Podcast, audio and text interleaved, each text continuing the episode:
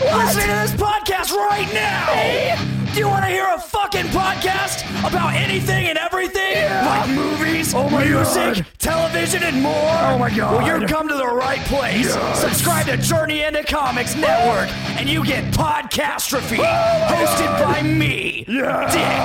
Dick. Why not throw a couple bucks to the Patreon? It's your choice. Yeah. This is a Podcastrophe. That sounds so awesome. The following is a Journey into Comics Network production.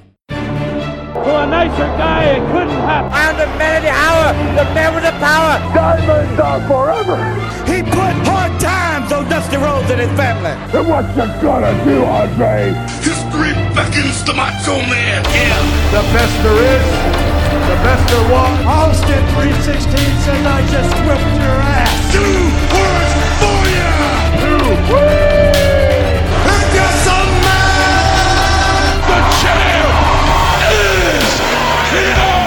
I have everybody's attention now?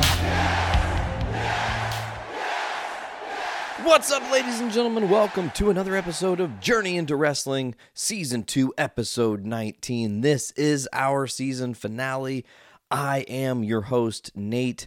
And once again, I'm all by my lonesome. If you listened on to Journey into Comics this week, you have heard the news by now that Brando is no longer a part of our network, or at least he is taking a hiatus for the time being.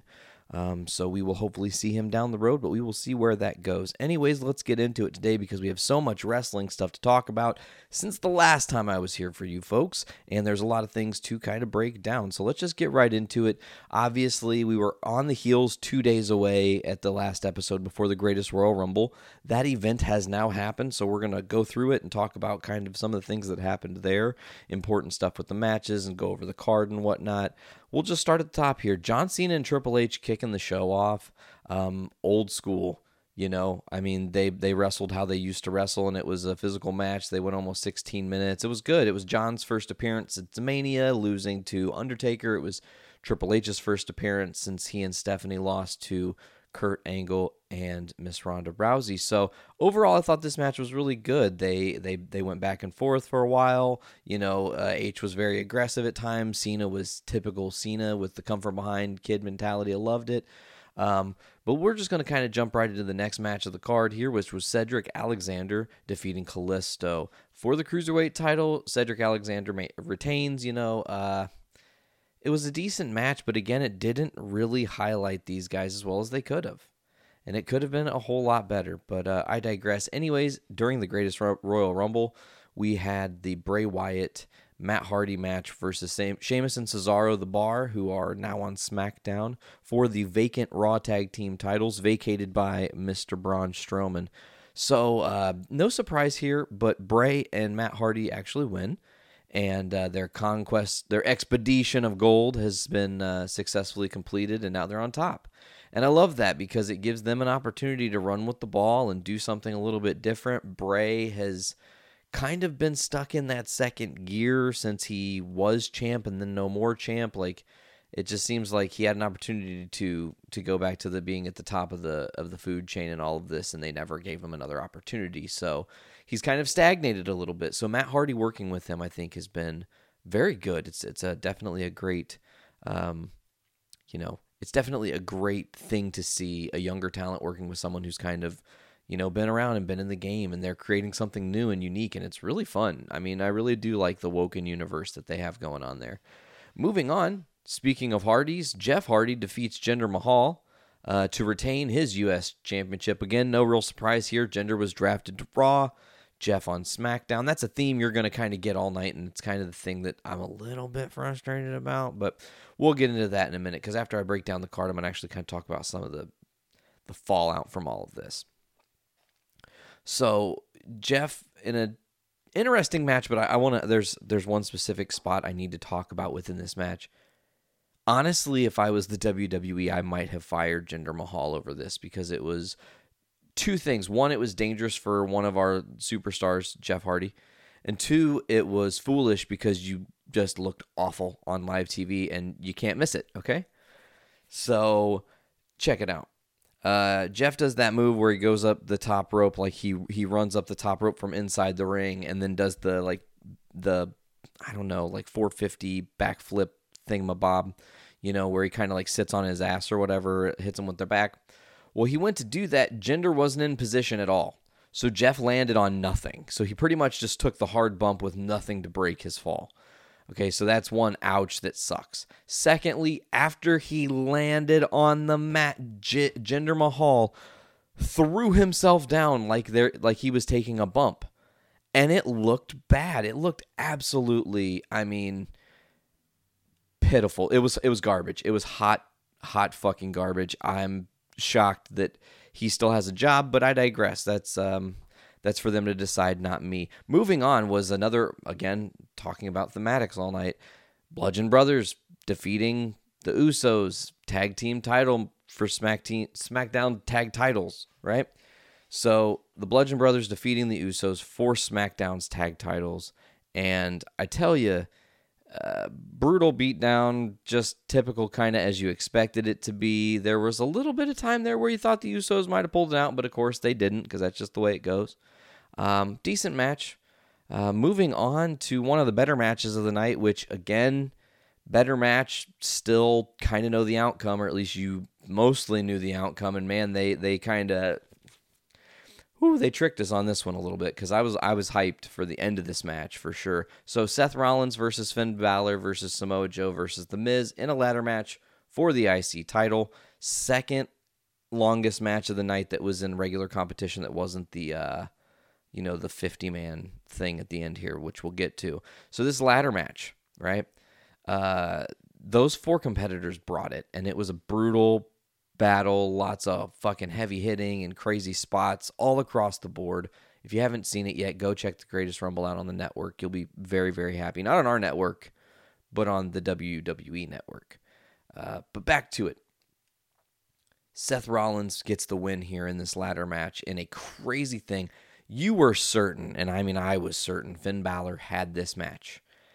And then Seth Rollins did this fucking springboard thing from the outside onto the middle top part of the ladder and then went right up and boom, grabbed the belt. It was so well done. It was so cleverly done. I, I really loved it. I definitely popped.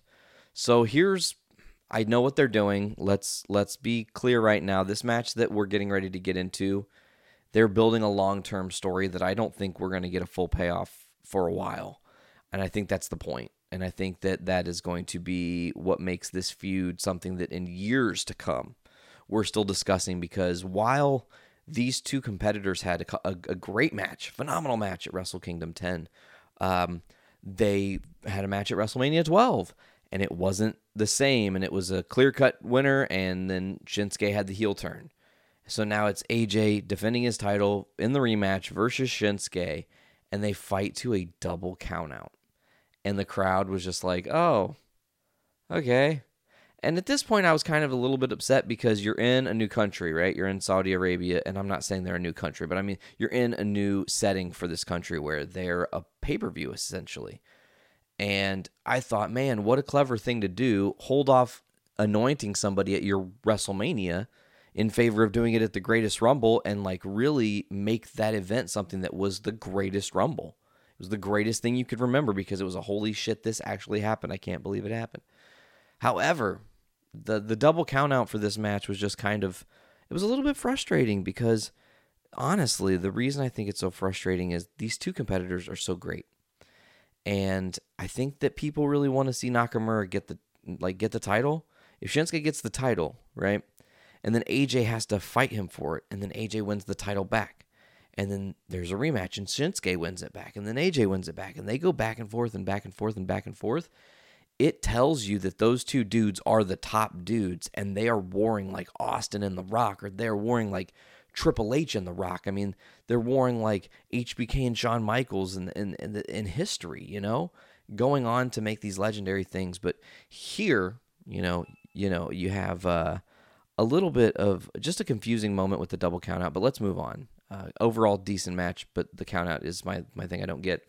Up next, we see him for the first time since WrestleMania. The Undertaker returns to defeat Rusev Day.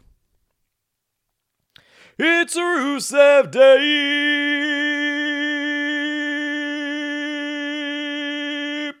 Okay, anyways, So uh, Aiden English is kind of awesome. I used to not really like him when he was a part of the Vaudevillains, but he's growing on me. That's for sure. Undertaker soundly defeats these two, and I say these two because Aiden English definitely got involved a little bit here, but both of them got thrown into the casket. Cleverly done. Taker looks like a badass in this match. Yeah, I, was very happy with this match. We'll get on to the match that a lot of people are talking about. And there's a lot of controversy, and WWE has had to play backpedal. And there have been a lot of weird fucking things that have come out of this. And it also makes me at the point where we're going to have to talk about a problem the WWE actually has uh, long term with something they've created that I don't think they meant to. All right, so let's get to it. Brock Lesnar versus Roman Reigns, steel cage match, Universal title on the line. Brutal battle, back and forth, back and forth, back and forth match. Boom, boom, boom. Big, big, big finishers. Lots of stuff going on. F5 here, spear there. But here we go. Boom. Roman Reigns spears Lesnar through the cage to the outside, which he spiked himself. Roman is so lucky he's not dead or in, in really bad shape injury wise because his feet caught the rope and he spiked straight into the fucking ground with his head. It was brutal. And his shoulder too, like into into Lesnar's gut, kinda. But okay, so here's the weird thing. Lesnar's back hits feet still not touching. His back is on the steel cage. His feet are in the air like I don't know, uh, like a baby on its back, right? When Reigns falls down and spikes himself, he falls to the left immediately and just to his side, where both of his feet do in fact touch the floor. And I went, holy fuck, that's brilliant. You saved and made Brock look like a fucking badass because he took that hardcore fucking spear but then they awarded the match to Lesnar and not Reigns, which was what I thought they were going to do anoint him in a different country. We were talking about that. A huge moment for the WWE there to really expand itself and make a, you know, a shocking moment, right?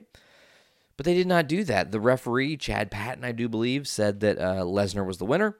Lesnar was crowned the winner. We move on to the Braun, uh, to the uh, to the Braun Strowman it was pretty much the Braun Strowman show, but it really wasn't. We're going to talk about whose show it was, which was the greatest Royal Rumble 50 man. The 50 man Royal Rumble to, to determine, I guess you got a belt and a trophy, which was pretty cool here. All right, we're going to go down the stats list here. I'm going to just list off all the competitors. Boom, boom, boom, boom, boom, boom, boom, boom, boom. And then we're going to go back and talk about some of the ones that actually like stood out. So entry number one, Daniel Bryan. Number two, Dolph Ziggler. Number three, Sin Cara. Number four, Curtis Axel. Number five, Mark Henry. Number six, Mark Mike Kanellis. Number seven, Hiromi Hiroki Sumi. He's a free agent uh, and big dude. Um, number eight, Victor from The Ascension. Number nine, Kofi Kingston. Number 10, Tony Nese. Number 11, Dash Wilder. Number 12, and a very amazing and hilarious surprise, Hornswoggle. Number 13, Primo Colón. Number 14, Xavier Woods. 15, Bo Dallas. 16, It's True, It's Damn True with Kurt Angle. 17, Scott Dawson. 18, Goldust. 19, Konnor. 20, Elias. 21 Luke Gallows, 22 Rhino, then at 23, Drew Gulak. Uh, 24, coming up from NXT, part of the Wrecking Crew, I think, uh, Tucker Knight. Uh, 25, Bobby Roode, the glorious one. 26, Fandango. 27, Chad Gable. 28, making his return to the WWE, which was a surprise, not a surprise, I guess you'd say, because they had said he was going to be there, which so you knew at some point he'd show up. Rey Mysterio Jr., uh, 29, Mojo Rawley. 30, Tyler Breeze. 31, Big E. 32, Karl Anderson. 33, Apollo Crews, 34, Roderick Strong from NXT, which was awesome.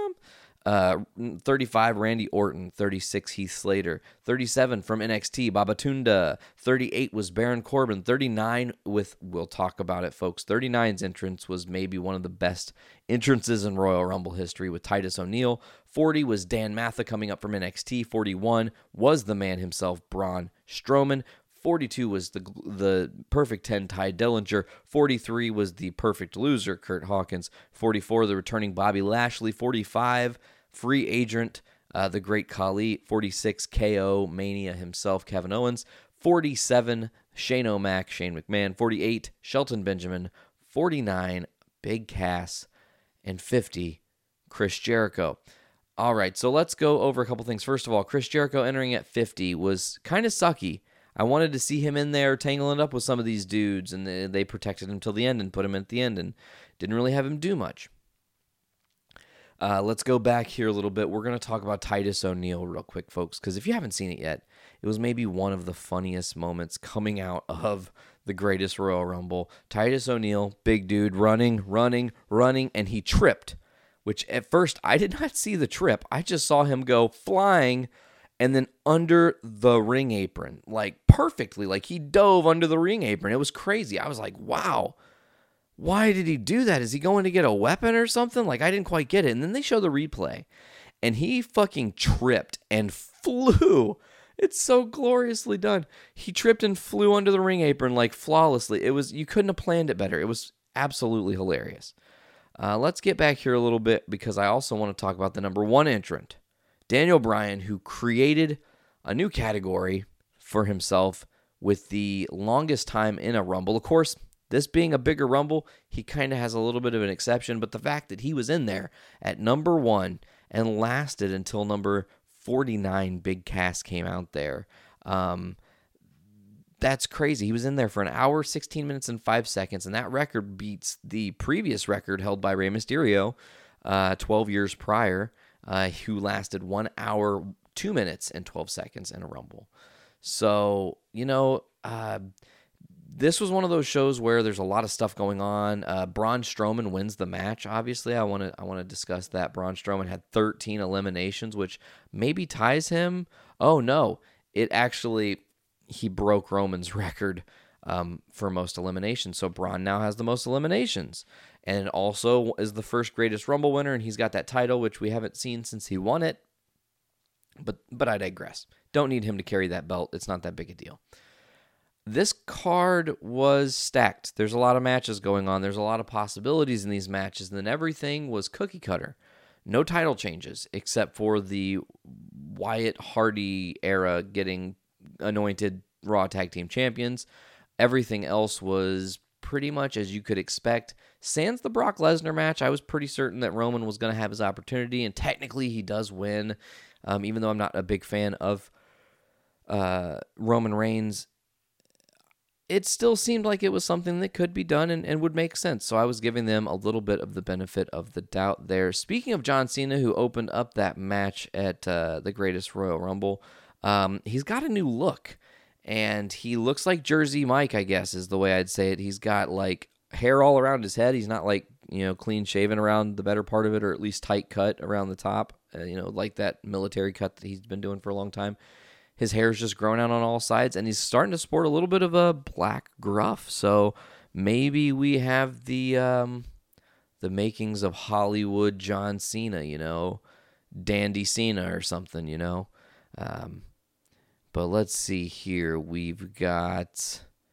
Uh, that's all we got for John Cena there. Just that weird look. That was just something I want to talk about because who knows? Maybe we do have a. Um, I just I it's possible that we have something different on the horizon for John Cena. We'll have to see. So, just a few short days ago, um, by the time you listeners are listening, this has been three short days ago. We're going to get into the uh, the Backlash pay per view next. That just recently happened. Um, pre show matches. Let's see. I actually didn't watch the pre show. So, Bayley took on Ruby Riott. Uh, Riott wins the match. Um, then we got into the actual event, and let's actually get into this here.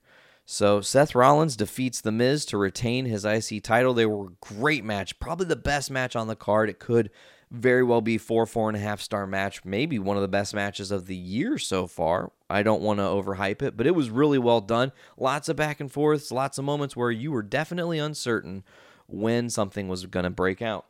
And I was always going, man, like, oh my God, they're going to give it to Miz and he's going to be tied with Jericho's record. That's excellent, you know? And then on the flip, I was like, oh my God, they're not going to do it. It was just back and forth, back and forth, back and forth. But of course, Seth Rollins wins, guys. And you knew that he would. So Seth wins, retains the IC title. He's on a roll.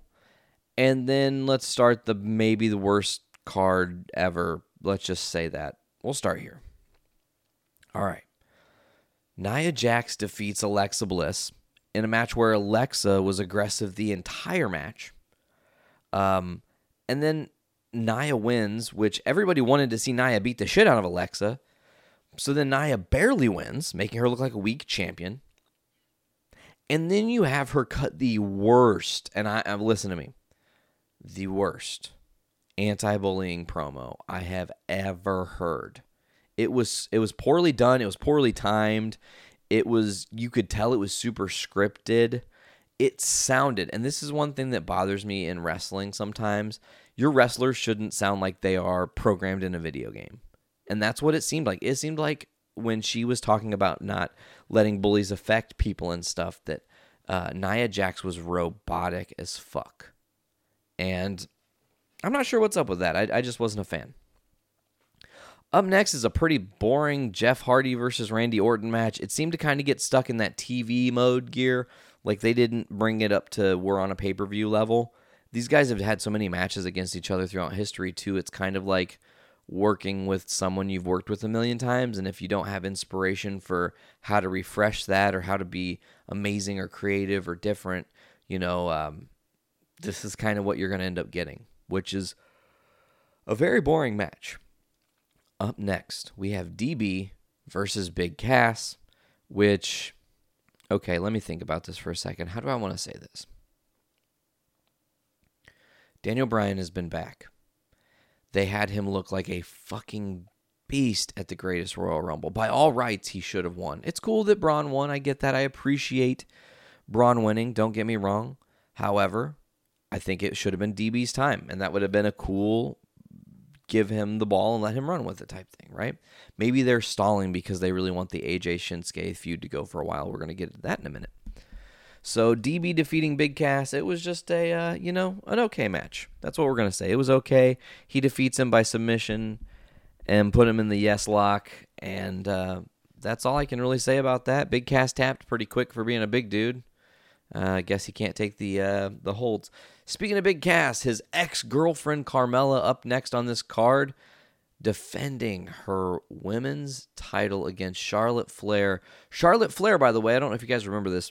Back at WrestleMania, she ended Asuka's streak. The very next Tuesday on SmackDown, Carmella cashed in after a beatdown from the iconic duo on Charlotte Flair, so Carmella could win the title. So you think, oh, well, of course, this will be the match where the title turns. Charlotte will be fair, fair. She'll show Carmella what's up. She'll win the championship.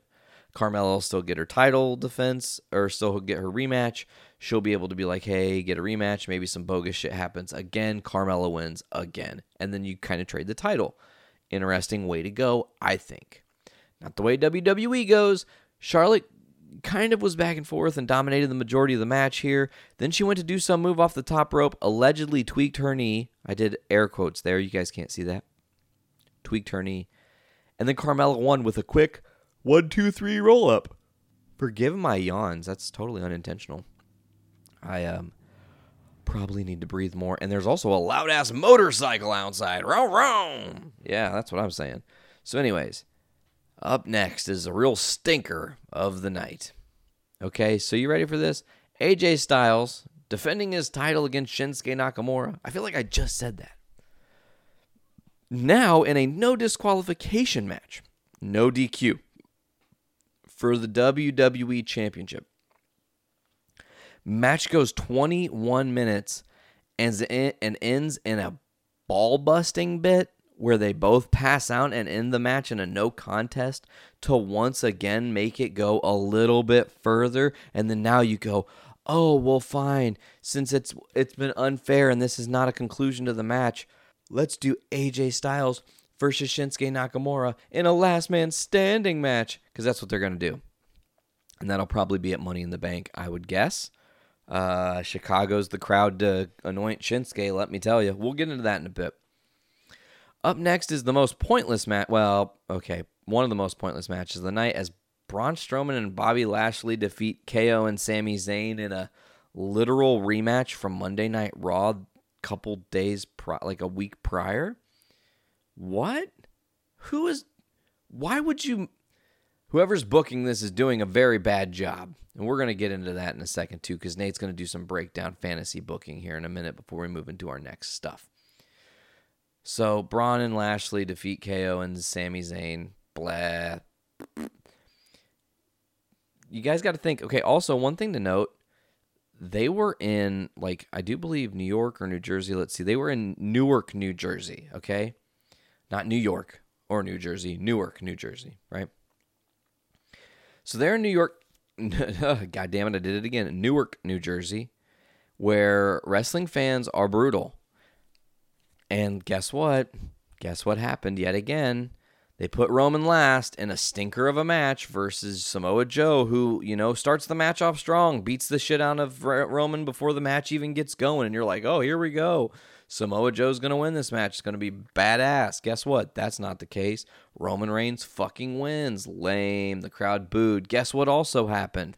The camera dudes accidentally caught fans leaving the arena as soon as the decision had been finished. Like as soon as the one, two, three happened, when they shot to the crowd, it wasn't fans cheering for Roman winning the match. It was literally people like, we got to fucking leave. This is stupid. We need to get the fuck out of here.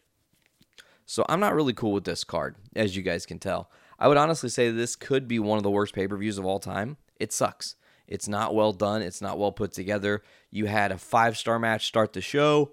So let's continue on here. Back to what I was going to say. Oh, let's talk about it. Let's talk about this card and what I would have done differently. Okay. Just across the board, here are some thoughts. Okay.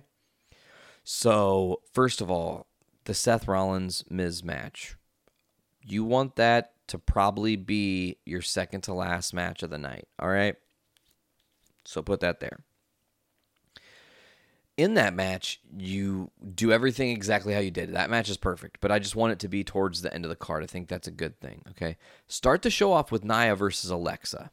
Have Alexa run away from Nia the majority of the match, trying to avoid her. When Nia finally gets her hands on her, she beats the ever living shit out of her and then leaves the ring with a little bit of attitude. Not this chippy, happy, dapper, I'm the women's champ. Yay, everything's happy. Woo. Like, you got to have some fucking lady balls, man. Like, come on, Nia Jax, you got to get that shit together. And this overly scripted be a star shit, throw that shit out the window. It's not working. It's not helping your product and it's not selling me. It's boring me to fucking tears. It's boring your audience to fucking tears. They don't care to hear it. They don't care to hear it. That's what they're going to tell you every time.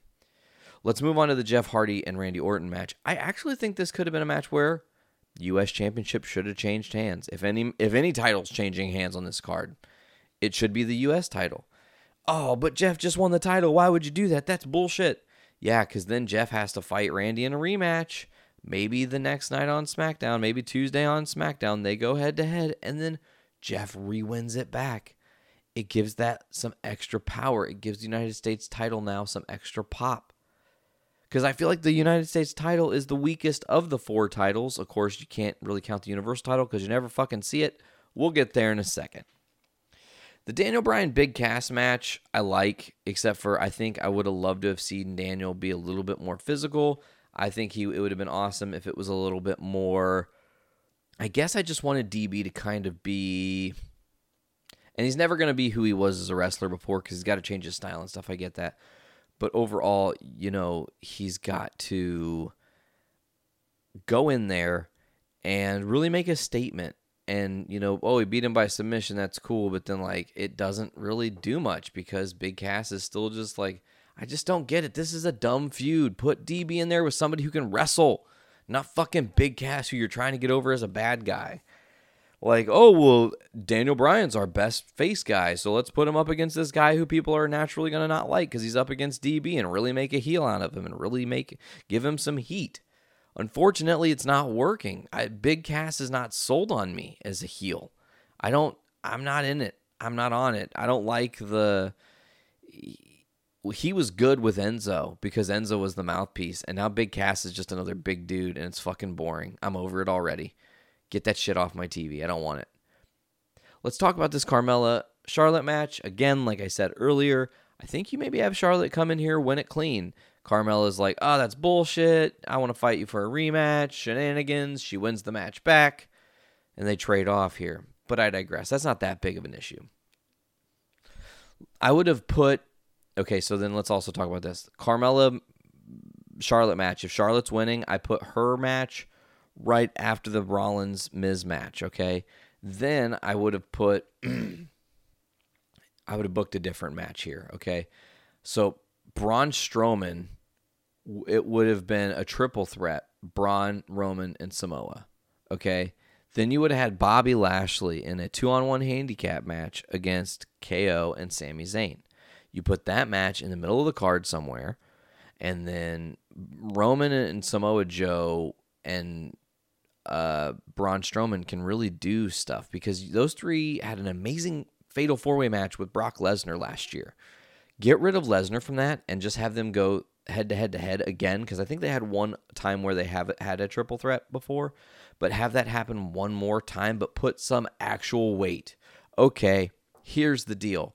We fucked up with the whole cage thing that happened at Greatest Rumble, Roman. We're sorry. Joe, you are next in line technically because you almost beat Lesnar and we're running out of people to put in Lesnar's path, so we got to come up with something. Oh, also Braun Strowman, you just won the greatest Royal Rumble. Let's give you some extra fucking momentum. Put you in a match with Roman and Samoa where you guys can just carry the show and put on a great performance, okay? Ultimately, I would have had Samoa Joe win this match. I would have then made it to where Roman got traded to SmackDown. And then things are changing yet again. Or what I would have had happen is I would have had Samoa Joe get KO'd by uh, Braun, only for Braun to get like last second taken out by Reigns, who then would get a luck pin. And then you can kind of keep it, and it's a little bit easier and more wrestling worthy, I guess, because you know some people that's too fanciful. You can't come up with fanciful shit in wrestling. Too many people can't handle it. You can't think outside the box. Let's go to this final match. This is what I would have would have closed the night with AJ versus Shinsuke for the WWE Championship in a no DQ match. I would have had. Oh, speaking of which, actually, maybe that's the way you do it. Maybe for the triple threat, Roman versus Samoa versus Braun. Maybe. Oh, that's actually a fucking cool idea. Let's go back. Let's revisit that real quick before I move on to this final match that I want to talk about how I would have done. So, with the Roman Reigns Samoa Joe Braun Strowman match that did not happen, I wish it would have, but it did not happen at Backlash. I would have had uh, all three of those dudes going back and forth, back and forth, back and forth until Lesnar's music hits. Lesnar comes out, wreaks havoc on all three dudes. Maybe one dude is standing, he takes him out, and then goes and, uh, and attacks the other two dudes. Who knows?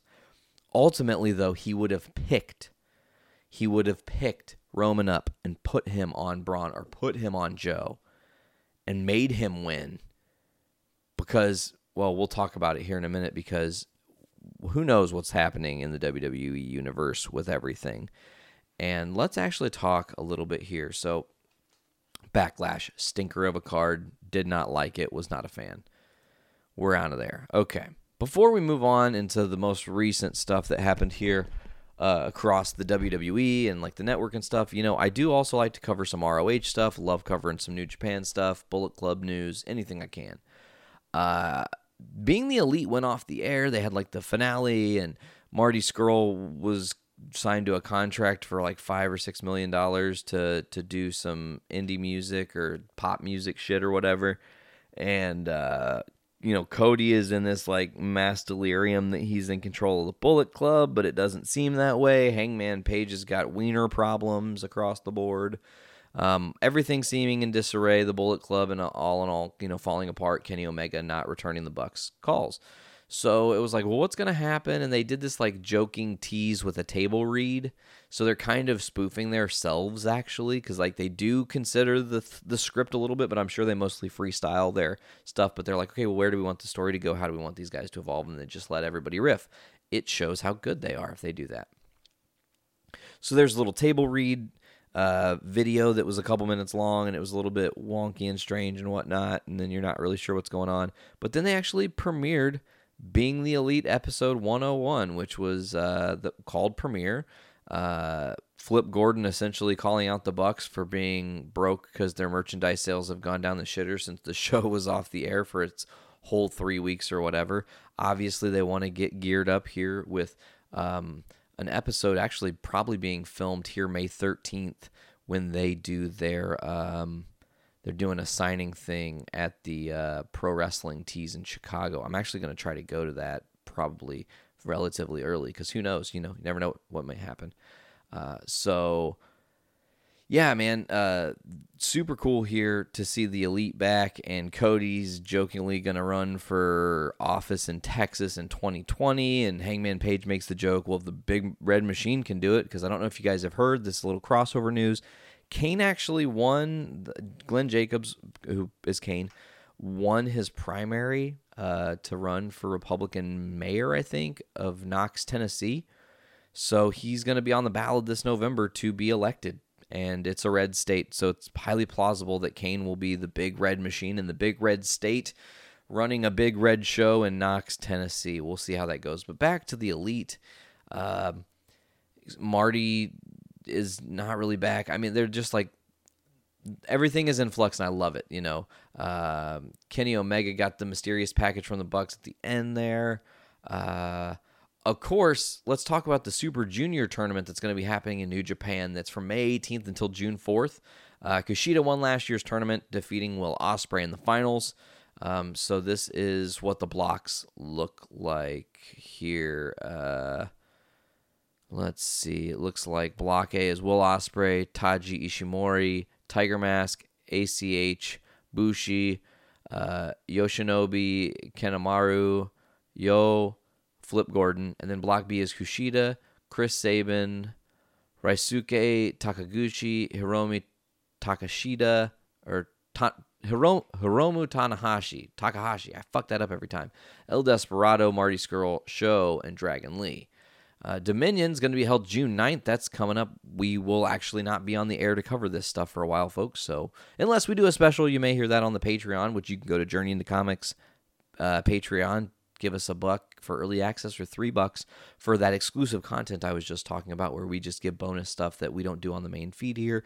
Also, considering this show is on a um, a bit of a season finale, uh, much like being the elite, we're going on a little bit of a season finale to get our stuff in order. Interesting how that's all going to work out. So, anyways, back to New Japan Dominion happening on June 9th. Here's the card that has been released so far Rey Mysterio versus the elusive TBA TBD Yoga has returned. Rey Mysterio is fighting TBD again. Uh, Hirooki Goto, Goto is uh, the champion versus Michael Elgin versus Taichi for the never open weight championship. Evil versus Sanada are the or Evil and Sanada are the champions versus the Young Bucks for the IWGP Tag Team titles. Uh, Tetsuya Naito versus Chris Jericho for the IWGP IC title. So Naito Jericho, that's badass. Um, cause uh, and then Okada versus Kenny Omega in a two out of three falls, no time limit match for the IWGP Heavyweight Championship. These two have put on some of the most spectacular matches in wrestling history. Okada Omega one and two. I mean, one specifically, man, um, amazing. So to have these guys in another one, it's going to be great. I can't actually wait to see New Japan uh, Pro Wrestling's Dominion on June 9th, except for I'll be at a show. I perform in band, so I won't be able to see that until probably the 10th. But I digress. Uh, speaking of Rey Mysterio, he he he had some comments to say about uh, about returning to uh, you know New Japan, which was uncertain if he would but it says Osaka. I will see you on Saturday, June 9th at Osaka Joe Hall. Hashtag NJ Dominion for the NJWP 1972. Hashtag Booyaka619. Rey Mysterio tweeting that out today. So pretty cool. Oh, the Ring of Honor next big tour has been announced. Starts in Lowell, Mass, and then they've got shows um, all the way through to May 13th in Chicago, Illinois. That's this next weekend. Um, trying to look here to see what's actually happening on this card. Uh, man, big old match where it's pretty much the Bullet Club versus Bushi, Evil, Sanada, uh, Takahashi, and the Naito. Interesting. Versus Cody, Hangman, Marty, and the Young Bucks. Uh, Silas Young versus Austin Aries.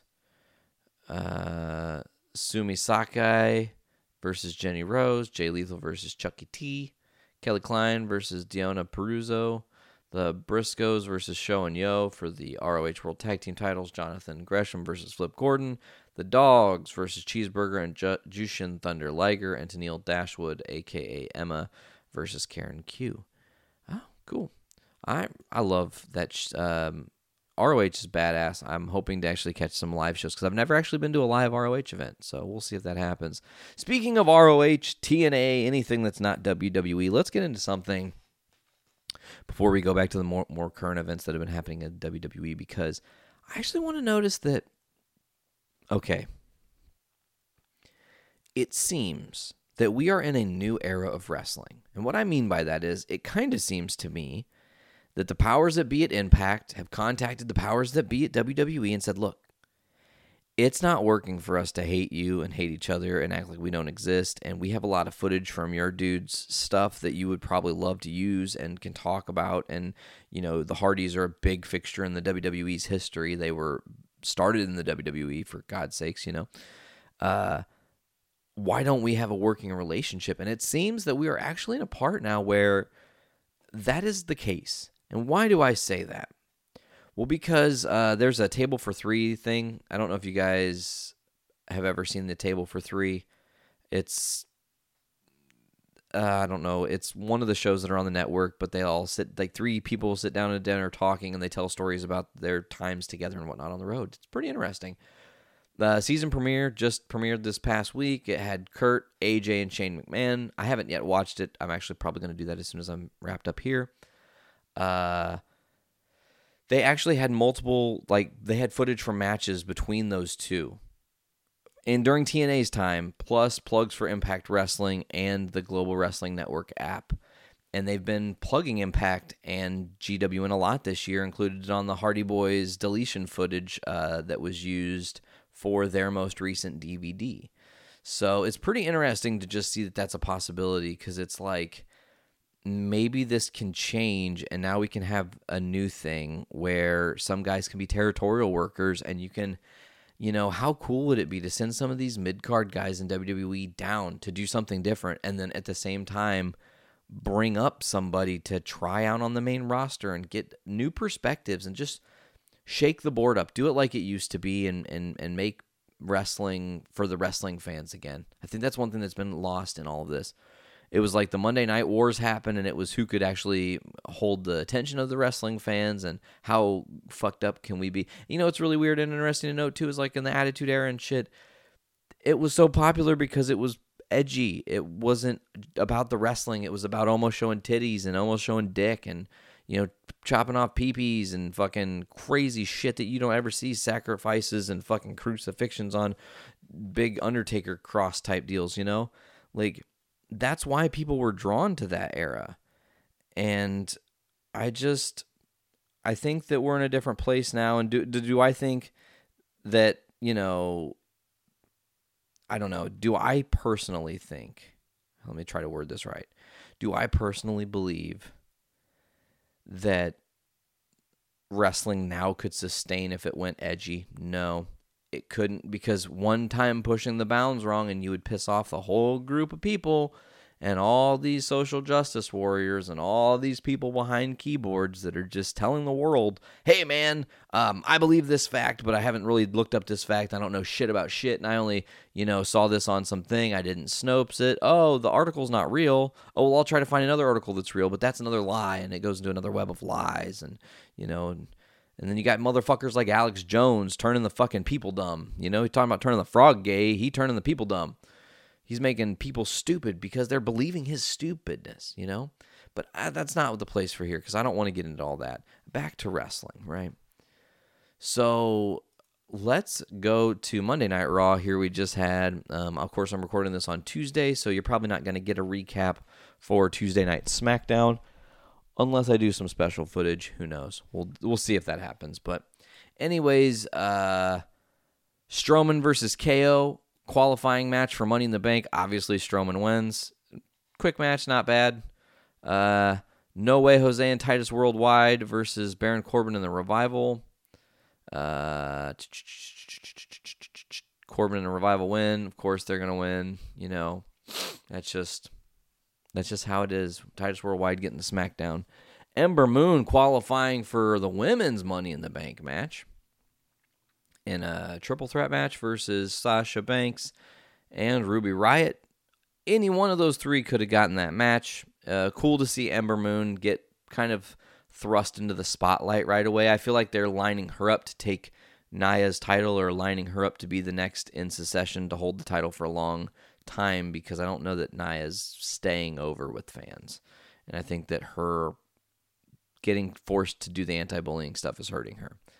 Anyways, uh, what's up with Bobby Lashley? Why are they like they're trying to hype him and it's just weird. He, he's just weird. It's an odd interview and Lashley like hyping how much he loves his sisters and I get that that's great, but it's just it's still weird, you know.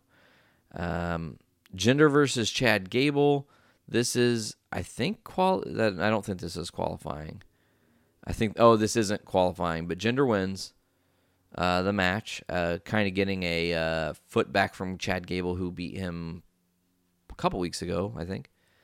Uh, I mean, and then oh man, it's like God. Then this happens, and I'm just like sad because you forget that they brought Drew McIntyre and Jinder Mahal, or they Jinder Mahal. They brought Drew McIntyre and Dolph Ziggler together on Raw.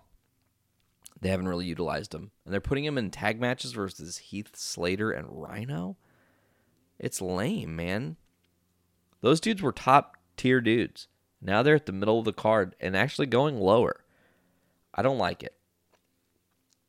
All right. Uh, Elias versus Bobby Roode. Bobby Roode wins. Uh, quick match. But I just. Monday Night Rollins beats Mojo Rawley. The Hardys and Hardy and Wyatt beating on uh, Bo Dallas and Curtis Axel, former Miztourage. Uh, qualifying match to determine who's going to win uh, and get into Money in the Bank. Finn Balor wins, but Jinder comes in and beats the ever loving fuck out of Roman. Um, well, I mean, really, he just tripped him, but he helped to get Roman the shit kicked out of him, and then Finn Balor wins the match. So, uh, you know, Monday Night Raw was all right, but I don't know where their I don't I don't know what their end game is here, and it's kind of interesting when you look at this. I mean, I don't really know if we can comment that far on it, folks. That we'll be off for a bit here, so I don't want to give you guys too much misinformation. But just say Money in the Bank. Keep your eyes peeled for it. It's going to be coming to you June seventeenth from Allstate Arena in Rosemont, Illinois. Uh, there's an NXT Takeover Chicago event happening the night prior. So keep your eyes peeled on that as well. Uh, could be an interesting card. One thing to note Brock Lesnar will not be at Money in the Bank. So this leads me to kind of the, the send off thought for the season. And this is what the problem is with current professional wrestling and what we have called the Brock Lesnar problem. WWE went out and they took a guy like Brock Lesnar, who they had gambled on and built up, who left in 2005 uh, or 2004. I'm sorry, excuse me. Lesnar leaves in 2004. He's gone for like what 12 years. Comes back in 2013, I think, um, or some I was somewhere somewhere around there. Anyways, so Lesnar comes back, and then it was kind of like okay, he did the Triple H feud, he did the Cena feud, he did a couple things here and there. Then he gets the title. He had the feud with Goldberg. He, you know, the title gets taken from him by Roman slash uh, this is in no particular order. Roman slash Rollins, and then you know all over the place. But then you put the belt back on him after the thing with Taker. You've fucking had him hold the title for a year, where he's hardly been on TV, hardly used, hardly showed up, and now you have a Brock Lesnar problem where everybody's more concerned if or if not he's going to show up that it makes your card diminished. The same thing with Ronda Rousey. You've got these big ass name stars, but you're not using them, or you're making it to where their contracts are not that, you don't have that many appearances. And it's creating drama because why the fuck should I give a fuck that Brock Lesnar is the Universal Champion when he doesn't even fucking hardly defend it? And when he defends it, it's against the same one fucking guy in the same boring fucking match that we've had a million fucking times. I'm not a fan of it. maybe this is our random low light reel. Hmm? We've done random highlights all season here on Journey into Wrestling. Maybe I can highlight how low Lesnar is to me right now. Because while Lesnar's a machine, he's brutal, he's a brute force, he's crazy strong and bad as hell and batshit crazy and what have you. Him not being on TV hurts the title. Him not defending that title hurts the title.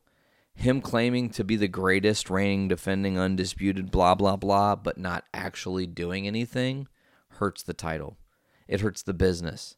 It hurts wrestling as a whole because it's saying if you're a big star outside of wrestling, but you're athletic enough, you could come in here and take the fucking house and run with it. And yeah, Lesnar, big old boy, has a great history in wrestling, rich history in professional wrestling, debuting in 2002, you know, and had a lot he did in that two years that he first wrestled, but he now he's back. And now it's like for him it's only about money and he doesn't really care about the product. So I'm like, why the fuck are you still wrestling? Because it seems like Lesnar would most likely only have one more appearance right? If his appearance at Money in the Bank doesn't happen, which is what it seems like, well, it's interesting because that would make his other appearance probably only being Extreme Rules in July in Pittsburgh. Um, a lot of people have reported that his contract does not last through SummerSlam. So maybe Lesnar's out the door before then, but who knows? We'll have to wait and see. Anyways, folks, before we get out of here, I just want to thank you guys so much for listening to us. I thought this was a very fun second season of Journey into Wrestling. There's a lot of things coming in the third season, and uh, yes, we will be back. Yes, we will be better than ever.